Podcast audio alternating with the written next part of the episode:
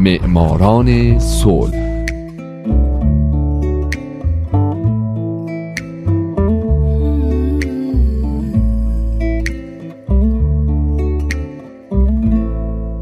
امروز یک شنبه است. اینجا رادیو پیام دوسته و حالا نوبت می‌رسه به معماران صلح.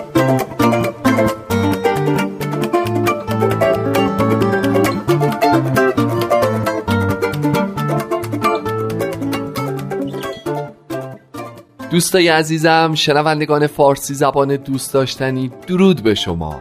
به معماران صلح خوش اومدید. این برنامه به برندگان نوبل صلح می‌پردازه. به زنان و مردان و مؤسسات دولتی و غیر دولتی که برای رسیدن به صلح تلاش کردند. کسانی که اگه نبودن ما با دنیای وحشتناکتری روبرو بودیم. من هومن عبدی هستم. لطفا تا پایان این قسمت از برنامه هم با من همراه باشید.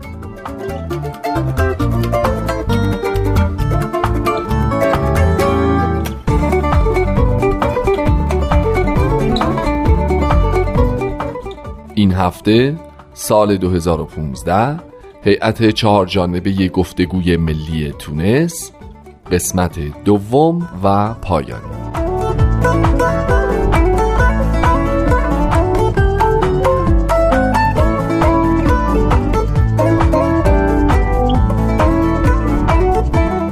همونطور که هفته پیش شنیدین من از انقلاب تونس که به انقلاب یاس معروفه براتون گفتم. از ناآرامی های بعد از به پایان رسیدن دیکتاتوری این کشور توسط بن علی از خلای قدرت از اینکه دولت جدید و مخالفانش در آستانه جنگ بودن و به لطف هیئت چهار جانبه گفتگوی ملی تونس این اتفاق نیفتاد و هزاران نکته دیگه.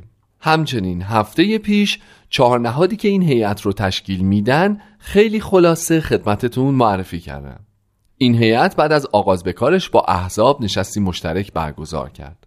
احزابم که می‌دیدن تونست داره از دست میره در این نشست فعالانه شرکت کردند و نتیجه شد موافقت نامه بین احزاب تا مقدمات مذاکرات جدیتر فراهم بشه.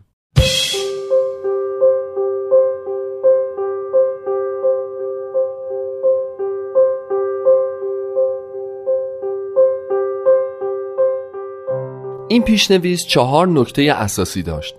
برکناری دولت و جایگزین شدنش با یک دولت مستقل و تکنوکرات انتخاب یک تاریخ مشخص برای تعطیلی مجلس و برگزاری انتخابات از جمله انتخابات ریاست جمهوری توافق برای حفظ هویت ملی در قانون اساسی جدید و مذاکرات در رابطه با اقدامات لازم برای انتقال دولت به یک دولت دموکراتیک. هر کدوم از احزاب سیاسی که قصد داشتن در مذاکرات شرکت کنند باید با این پیشنویس موافقت می‌کردند 21 حزب از احزاب سیاسی دو جناح مخالف هم این پیشنویس رو امضا کردند و باعث شد مذاکرات شروع بشه.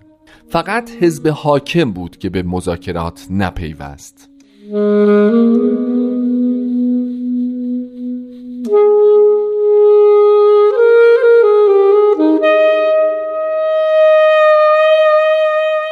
اولین جلسه مذاکرات در تاریخ 5 اکتبر سال 2013 در تالار کنگره در تونس برگزار شد. پس از اون مذاکرات بعدی به طور منظم تحت نظارت گروه چهار جانبه ادامه پیدا کرد. در طول این گفتگوها گروه چهار جانبه نقش بسیار موثری رو در مسیر موفقیت این مذاکرات حیاتی و گفتگوهای ملی که منجر می‌شد به یک دولت وحدت ملی ایفا کرد. نتیجه این مذاکرات انتخاب مهدی جمعه به عنوان نخست وزیر در 14 دسامبر استعفای دولت علی العریز در 9 ژانویه سال 2014 تصویب قانون اساسی جدید در 24 ژانویه و انتخابات ریاست جمهوری در ماه دسامبر بود.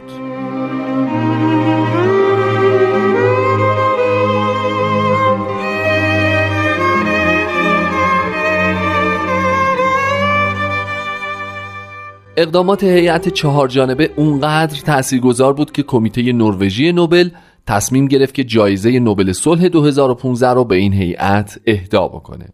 خانم کیسی کولمن رئیس کمیته نوبل اعلام کرد که این هیئت روند سیاسی صلحآمیزی را جایگزین شرایطی کرد که کشور را در آستانه جنگ داخلی قرار داده بود کمیته نوبل اعلام کرد که امیدواره اتفاقی که در تونس افتاد سمبل و نمونه‌ای برای دیگر کشورهای جهان باشه. اهدای نوبل صلح به هیئت چهار جانبه باعث واکنش های مثبتی از طرف سیاستمداران جهان شد.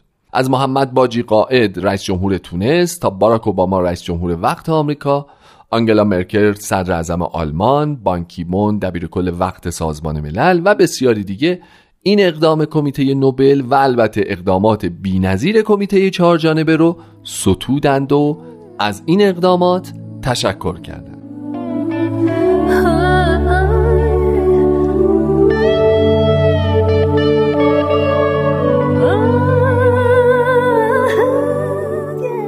نمایندگان هیئت چهار جانبه مذاکرات تونس در مراسم دریافت جایزه نوبل اظهار داشتند اهدای این جایزه به ما تنها به معنای ادای احترام به ما نیست. بلکه در واقع ادای احترام به تمام سیاستمداران تونسی است که با رویکرد توافق جمعی موفق شدند تا منافع میهن و ملت خیش را بالاتر از منافع محدود حزبی قرار دهند. ما امروز در دنیا به این گفتگوی بین تمدنها و همزیستی مسالمت آمیز در چارچوب گوناگونی و تنوع نوع انسانی نیاز فوری داریم. اولویت مطلق امروز ما مبارزه با تروریسم است. به این مفهوم که هماهنگی و همکاری بین تمام کشورها برای از میان برداشتن آن ضرورتی حتمی است. گفتگوی ملی فرایند ساده ای نبود. در واقع برخی از دوره های مذاکره آنچنان با دشواری مواجه می شد که ناچار می شدیم آن را برای مدت حدود یک ماه به تعویق بیاندازیم. اما با این وجود ما تسلیم نشدیم و کار را به صورت یک هیئت چهار جانبه ادامه دادیم. با احزاب سیاسی تماس گرفتیم و آنها را بر سر میز مذاکره گرد هم جمع کردیم. در نهایت جریان انتقال دولت با موفقیت به سرانجام رسید و یک دولت موقت از کارشناسان حرفه‌ای مستقل تشکیل شد و یک قانون اساسی جدید برای کشور تصویب گردید و این فرایند در نهایت منجر به انتخاب رئیس جمهور جدید، پارلمان جدید و یک دولت مورد اعتماد مردم گردید.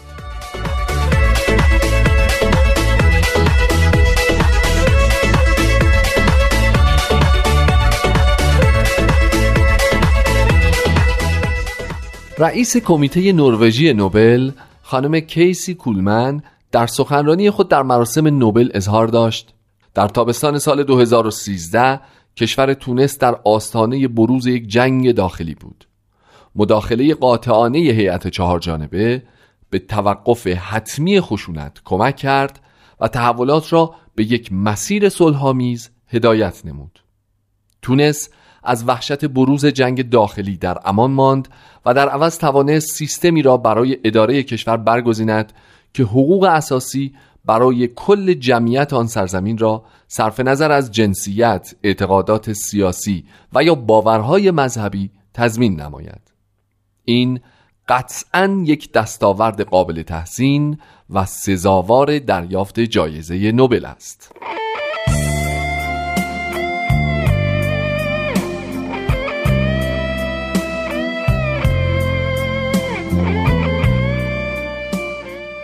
خانم کیسی کولمن همچنین اینطور ادامه داد که در پایان می‌خواستم این نکته را به شما بگویم که تصویر پسر بچه ای را که شما در دیپلم افتخار جایزه نوبل صلح امسال می‌بینید نماد آینده نامشخصی است که جوانان امروز ما با آن مواجه هستند. به خصوص که آنان احساس می کنند که هیچ قدرت یا شانسی برای شکل دادن به آینده خود ندارند. در چهره این تصویر می‌بینید که این پسر بچه امید داشتن فرصتی برای دیده شدن یا شنیده شدن امید مشارکت در جامعه امکان کاربرد مهارتها و زندگی در صلح و امنیتش را فریاد می‌زند. امیدواریم که این دیپلم افتخار الهام بخش هیئت چهار جانبه و تمامی نیروهای مثبت در تونس باشد تا بتوانند به خاطر مسلحت ملت خیش جستجوی مشترکشان برای یافتن راه حل‌های صلح‌آمیز در پشت میزهای مذاکره را ادامه دهند.